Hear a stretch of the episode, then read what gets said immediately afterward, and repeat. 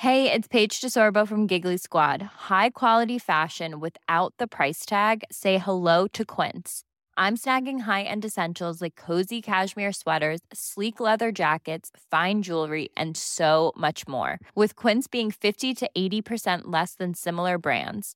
And they partner with factories that prioritize safe, ethical, and responsible manufacturing. I love that. Luxury quality within reach. Go to quince.com slash style to get free shipping and 365 day returns on your next order. Quince.com slash style. Since 2013, Bombas has donated over 100 million socks, underwear, and t shirts to those facing homelessness. If we counted those on air, this ad would last over 1,157 days. But if we counted the time it takes to make a donation possible, it would take just a few clicks. Because every time you make a purchase, Bombas donates an item to someone who needs it. Go to bombas.com slash ACAST and use code ACAST for 20% off your first purchase. That's bombas.com slash ACAST, code ACAST. Spring is my favorite time to start a new workout routine. With the weather warming up, it feels easier to get into the rhythm of things. Whether you have 20 minutes or an hour for a Pilates class or outdoor guided walk, Peloton has everything you need to help you get going. Get a head start on summer with Peloton at onepeloton.com.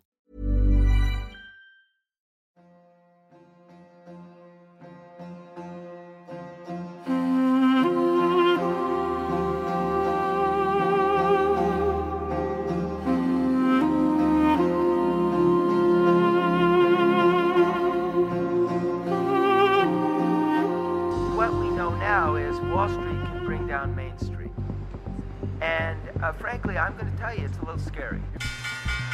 Not in generations has Wall Street absorbed the number of body blows it took today. The American financial system is rocked to its foundation as top Wall Street institutions topple under a mountain of debt. When you step back for just a moment and consider the events uh, of the last few days, it is truly unbelievable. Assalamu alaikum wa rahmatullah.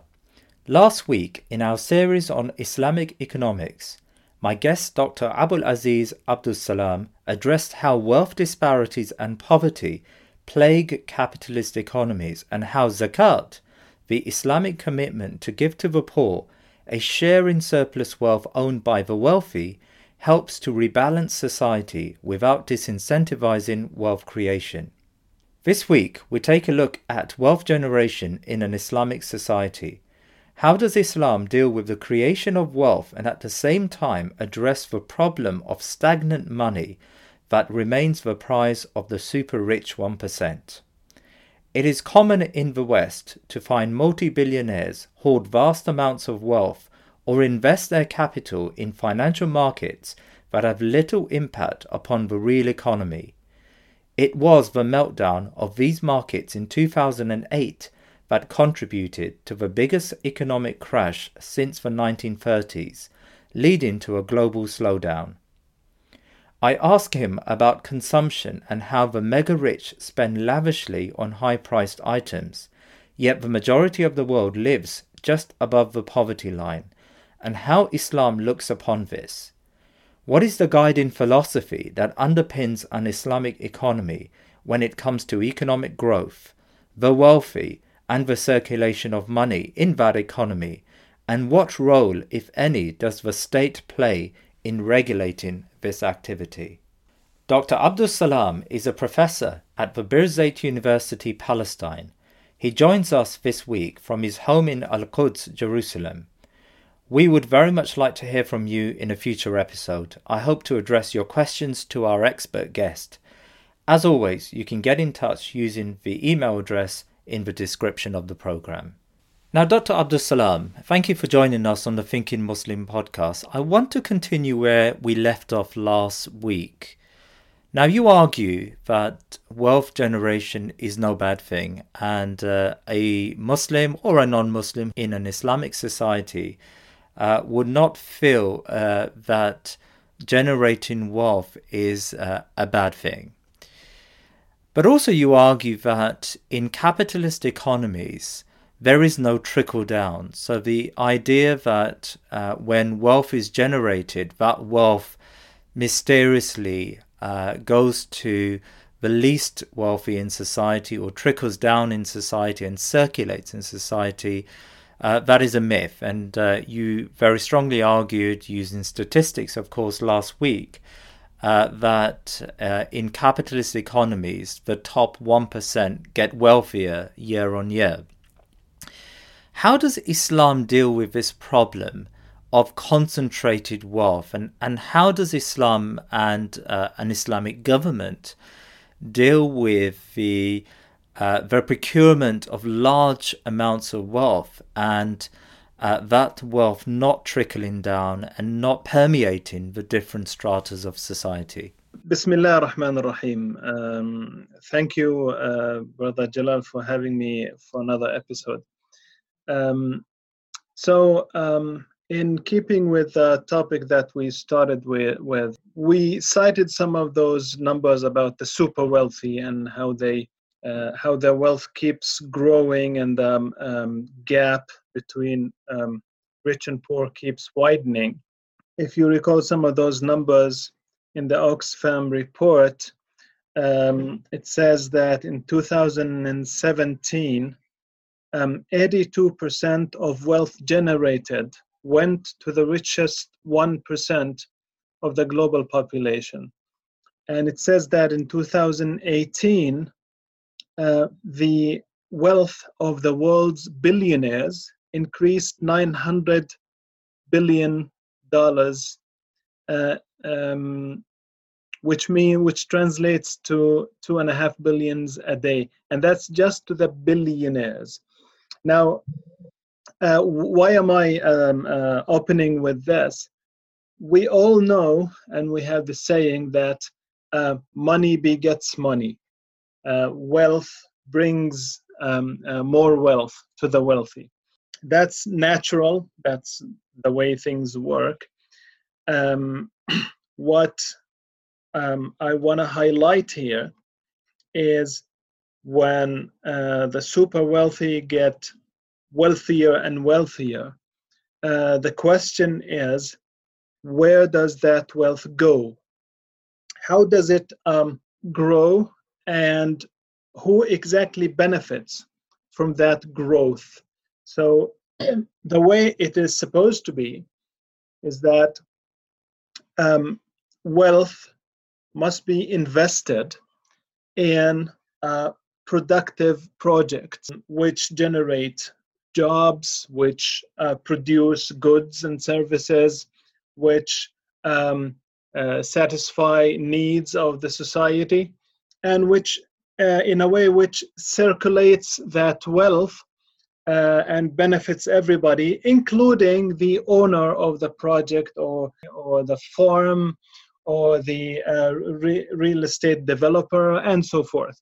Real productive investment is the best way in which uh, the wealthy can benefit society and can contribute uh, uh, and circulate wealth. And your argument is in capitalist economies, wealth is not generally invested in this real economy.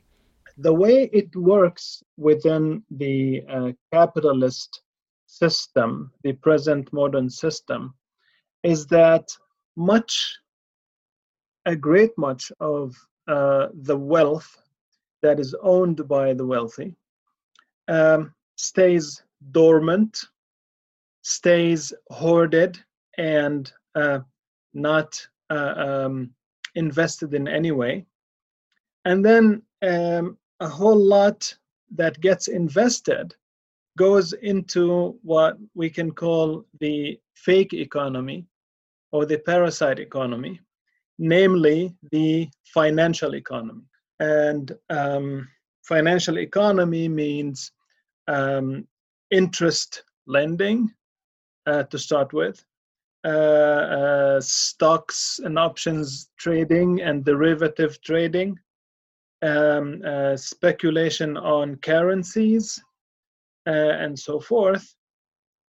Um, insurance products. Uh, for all those activities that I mentioned, there is no real production of any goods or services that are tangible to society uh, that society benefits from. all of those activities ride um, on the back of real productive economy. They um, um, share in the uh, in the proceeds in the profits of reproductive economy, while not bearing the consequences or the risks of real investment. So usually, when you invest money in a project, you share in the profits and you also risk losses when things do not go well. And that's the way it's supposed to be. Whereas when you lend your money with interest to uh, actual uh, uh, entrepreneurs um, what happens is you share in in a in a certain profit in an in um, a, a, profit that comes your way uh, without um, any risk and you do not share in the downside. um, what happens with um, insurance, for example, is that the insurance companies achieve great profits uh, at the expense of uh, the real productive economy, at the expense of uh, everybody that is functioning in the economy. And when things go south, insurance companies uh, declare bankruptcy and the governments have to bail them out. So there is no real downside for them. It's not um, a productive part of the economy. Uh, same can be said for um, uh, hedge funds that uh, you know speculate on on stock markets, on currencies, on deriv- derivatives, and so forth. But Dr. Abdus Salam, how would you argue against uh, the uh, capitalists who would suggest that uh, insurance companies and banks are central to uh, the safe, secure generation of wealth? Companies uh, need to share the risk, and that's where insurance companies step in.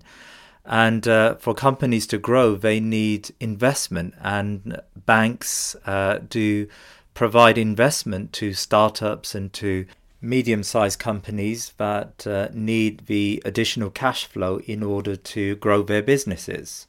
Well, um, they claim that um, uh, banks and um, uh, insurance companies are uh, drivers of economy what they claim is that uh, uh the, the those financial institutions actually contribute, you know, provide the money, provide the um, uh, so-called security, peace of mind. Um, investment has to come from the banks um, and so forth. So that's that's basically their argument. But if anyone has been awake in the last 11 years uh, uh, since uh, the, the catastrophe of 2008, um, you know for certain that those institutions share in the upside and bear no risk for the downside.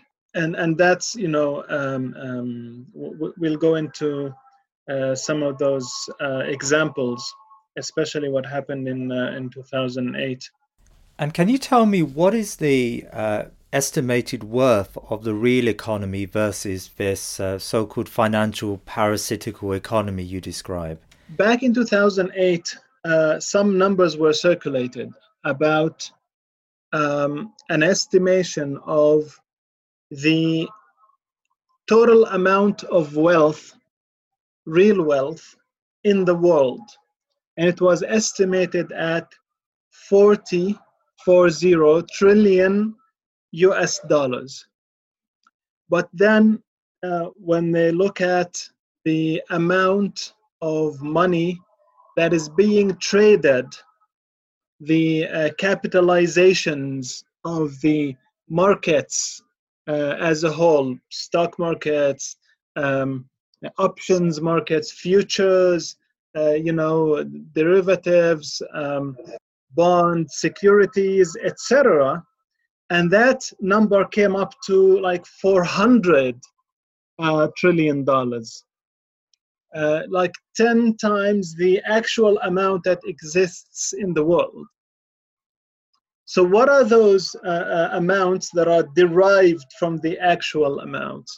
Um, you, you, could say that the uh, 40 trillion um, represent the real wealth, the production, the goods and services, uh, the, the, the houses, the roads, the trains, the planes, etc.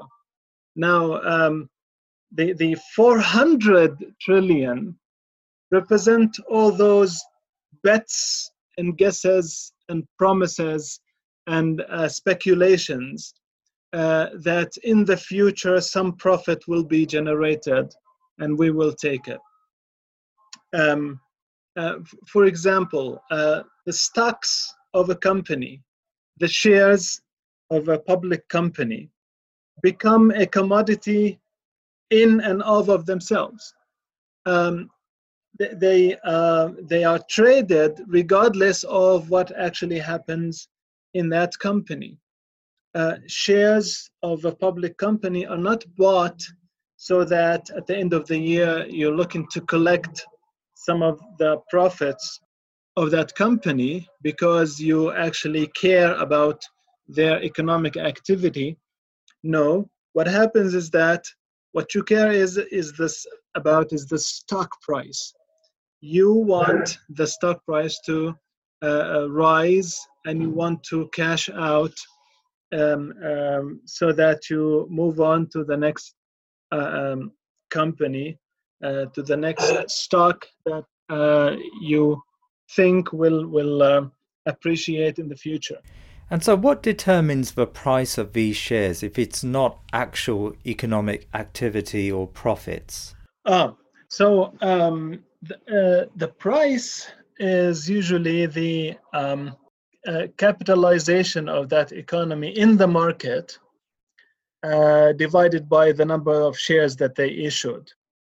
Now, you look at many companies today that do not generate any profits, actually are losing money, but they have um, uh, um, valuations in the uh, tens of billions of dollars.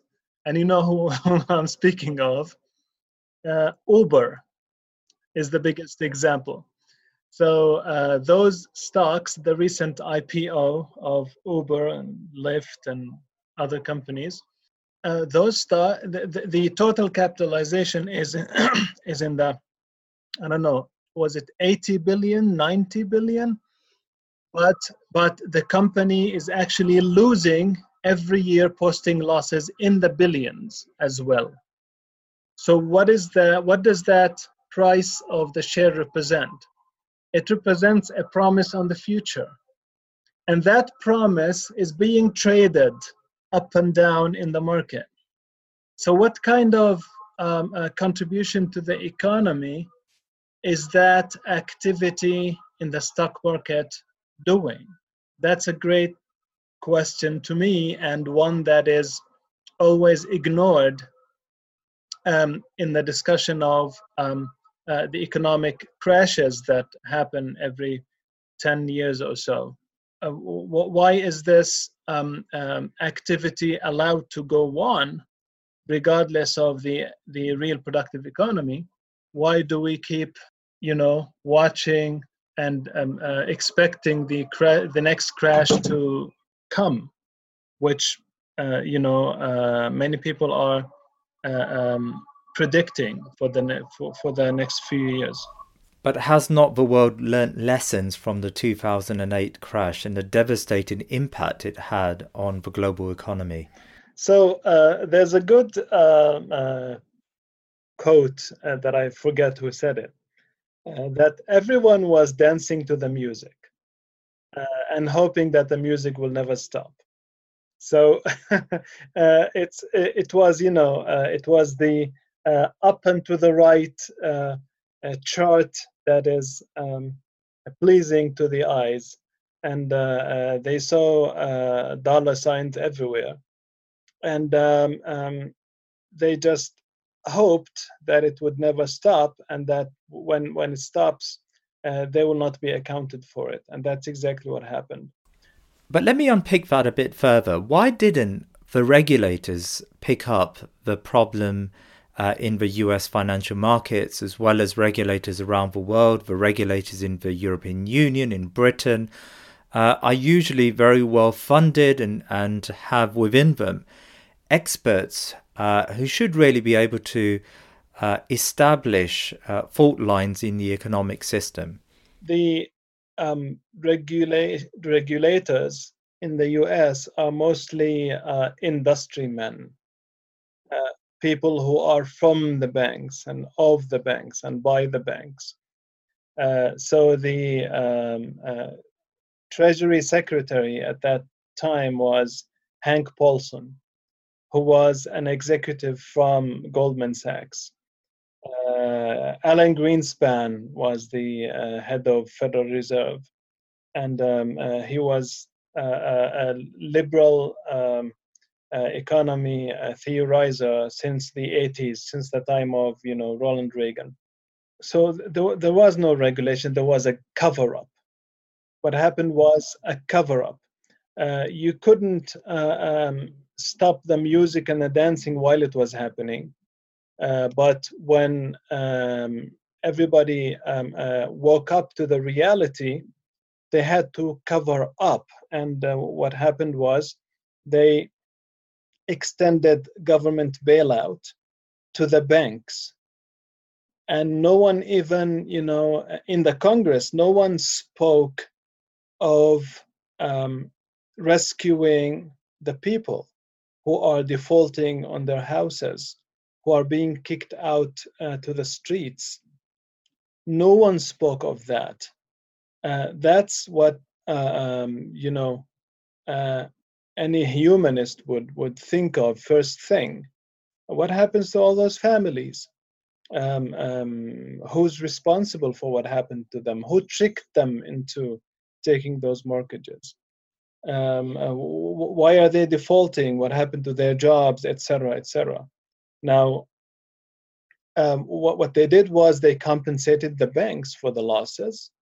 The banks who caused the whole uh, debacle um, while uh, ignoring uh, ordinary people. And they again uh, thought of the trickle down effect. You have to uh, um, line the pockets of rich people hoping that some trickle down effect will happen and uh, poor people will get some benefit.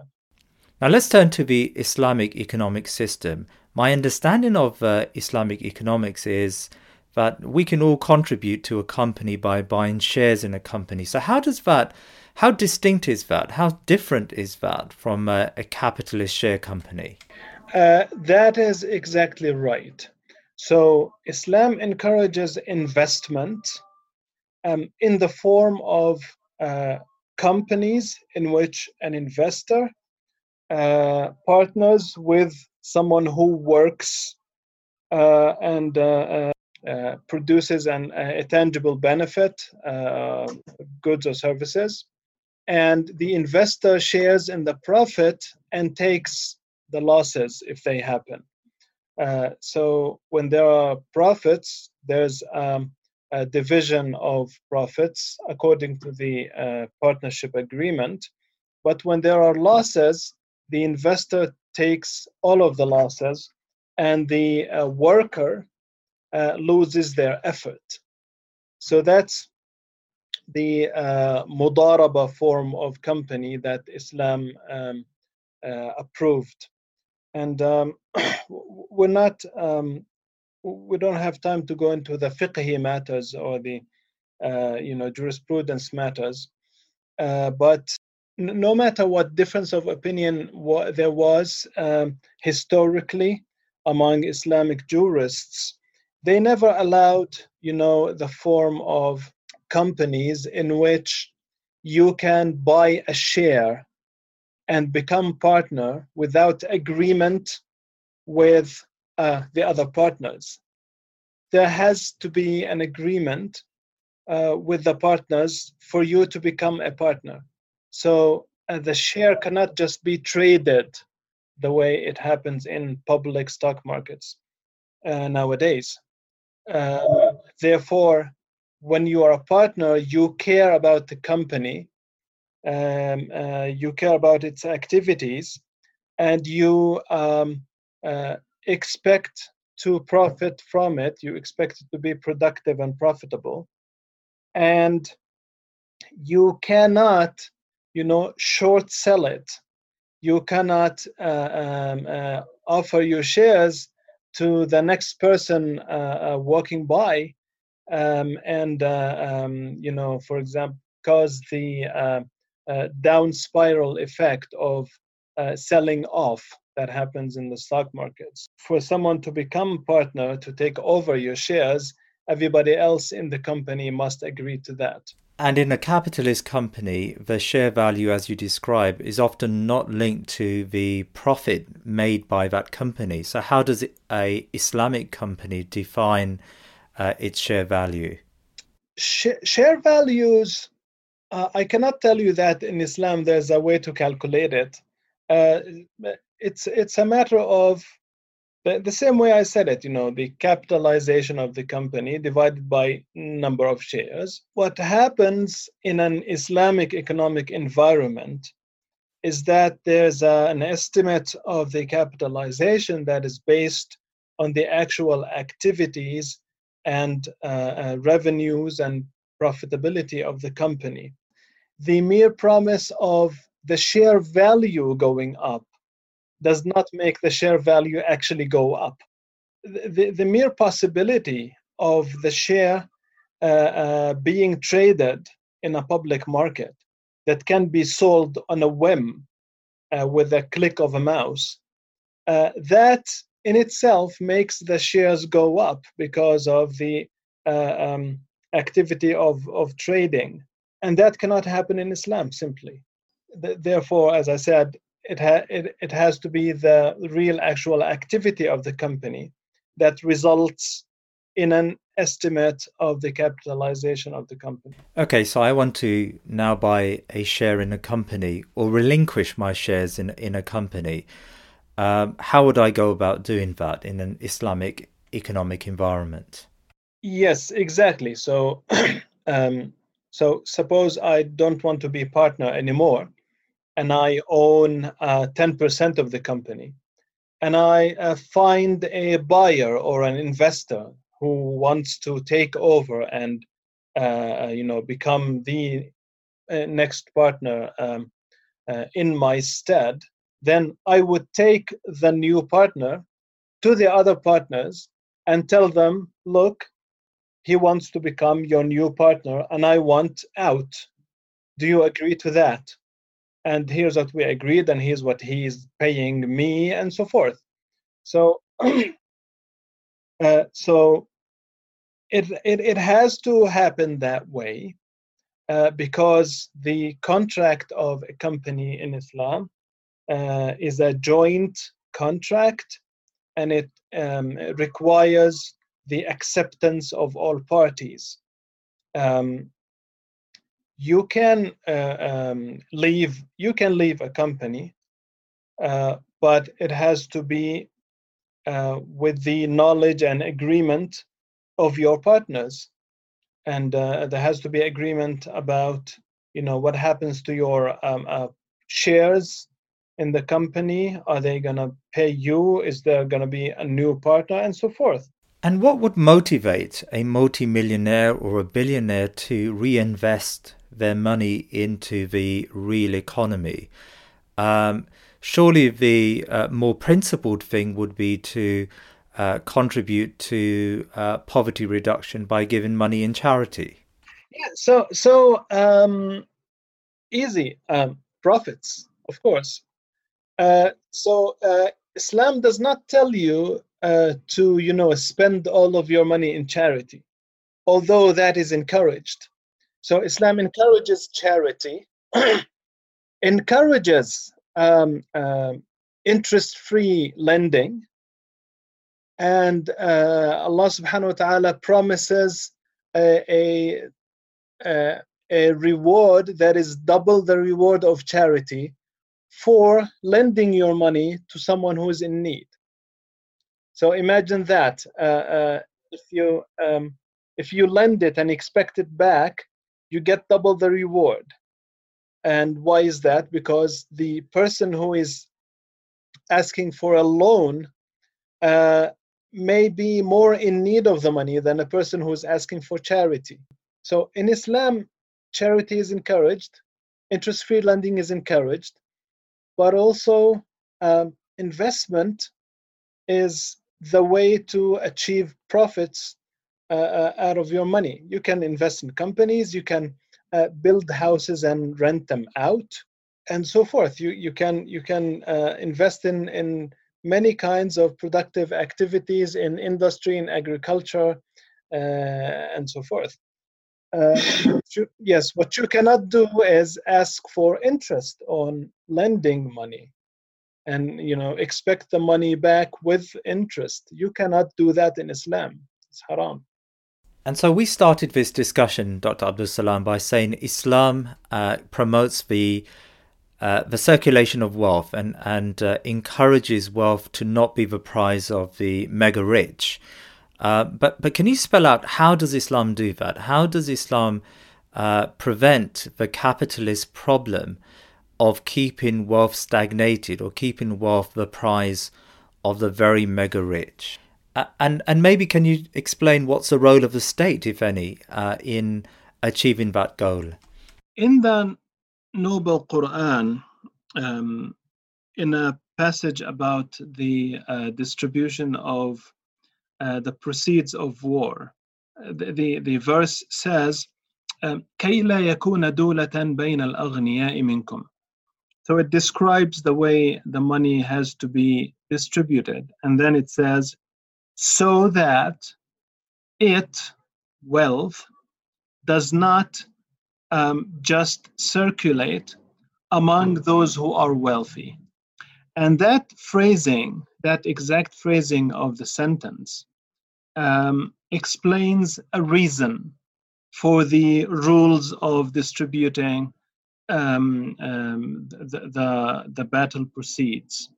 And that reason in the usul, it is called the illa, the reason for the rule itself. And the reason becomes in itself a rule that has to be followed.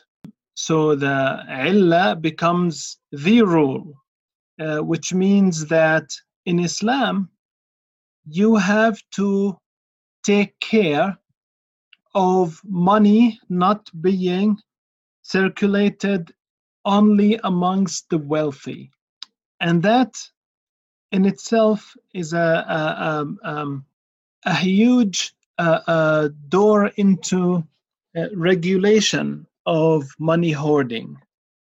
Now, money hoarding itself is not agreed upon uh, in the in the Islamic jurisprudence uh, that it is haram. Now, money uh, hoarding in the Quran, um, there's an ayah over which there is dispute. And the ayah talks about those who uh, hoard uh, the money and do not pay uh, the due charity, the zakah. Um, and uh, so some understood that there are two prohibitions in this ayah. One against money hoarding the other against you know not paying the due charity so, for example, Abu Dharr al-Ghafari radiallahu anhu, one of the companions of the Prophet, uh, was of that opinion. Uh, whereas the majority of uh, the companions and um, the jurists in Islam uh, do not consider money hoarding, money hoarding a sin in itself, except in the case when uh, the due charity is not paid. But the ayah that I uh, cited before, the one about money is prohibited to be, uh, you know, only circulated amongst the wealthy, that ayah in itself uh, can result in the regulation of money hoarding, meaning that you cannot keep an, a great amount of money dormant, inactive. Uh, you have to circulate it and you have to circulate it in a way that benefits society that generates jobs that produces more wealth and and makes it uh, makes that generated wealth available to not just the owner of the original wealth, but everybody else. So you can keep generating wealth for yourself. You can um, uh, accumulate billions upon billions. That's not prohibited in Islam.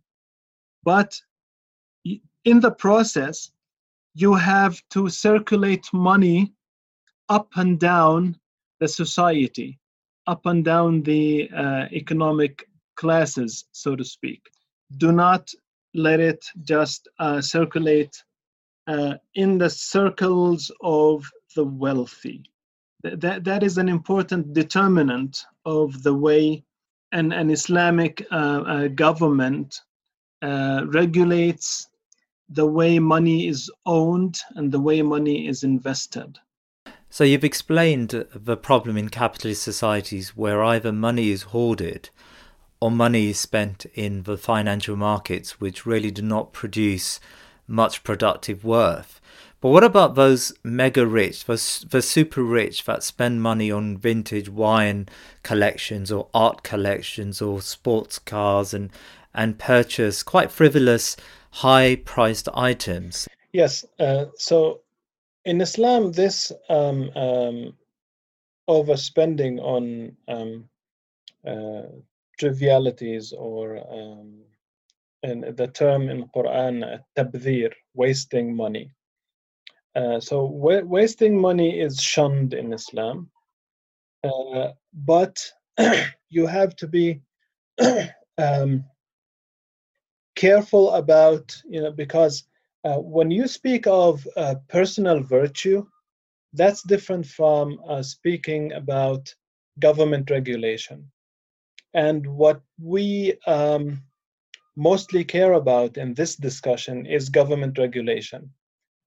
We can talk a lot about personal virtues and what you should and should do with, with money once you have it um, on a personal level.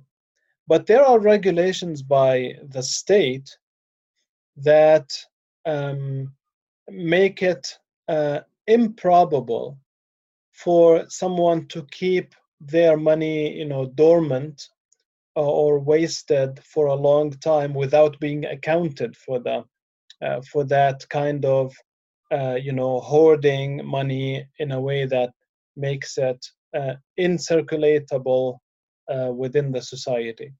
The, the, therefore, I um, I wouldn't want to turn this discussion into uh, you know uh, a sermon about uh, uh, personally how uh, a believer should be um, you know managing their money of course a strict determinant of this subject is you cannot spend it on haram you cannot spend something on haram in Britain, we have a multi billionaire, Richard Branson, who some years back bought an island out of his riches. I mean, what would Islam say about that? Uh, speaking of, you know, buying an island, that uh, may fall under something else that we will talk about in a coming episode, which is, you know, public property what um, an individual is allowed or not allowed to own uh, individually. Uh, so, um, can a government you know, grant access to an island to just this individual uh, for a certain am- amount of money? Uh, that's a big question. And in Islam, uh, the government manages public property in a way that uh, guarantees access to it by you know the population as a whole um, and privileges cannot be given to individuals in a way that blocks others from benefiting um, um, from that um, public property. And that's a huge way uh, in which Islam, you know, regulates again regulates uh, um, individual ownership of wealth, um, and it's on the other hand a huge way in which the super wealthy are favored and privileged by the capitalist system that allows them to own uh, public resources and, and um, public property and generate more and more wealth off of it, off of the uh, rest of the people, you know, trying to use that property and paying for it to the super wealthy.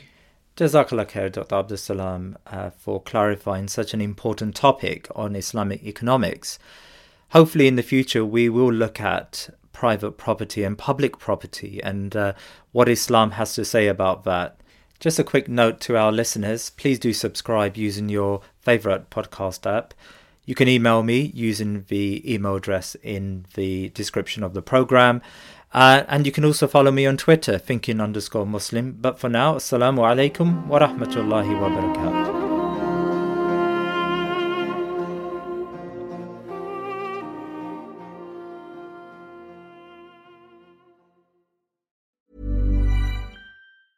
Planning for your next trip? Elevate your travel style with Quince. Quince has all the jet setting essentials you'll want for your next getaway, like European linen, premium luggage options, buttery soft Italian leather bags, and so much more. And is all priced at 50 to 80% less than similar brands. Plus, Quince only works with factories that use safe and ethical manufacturing practices.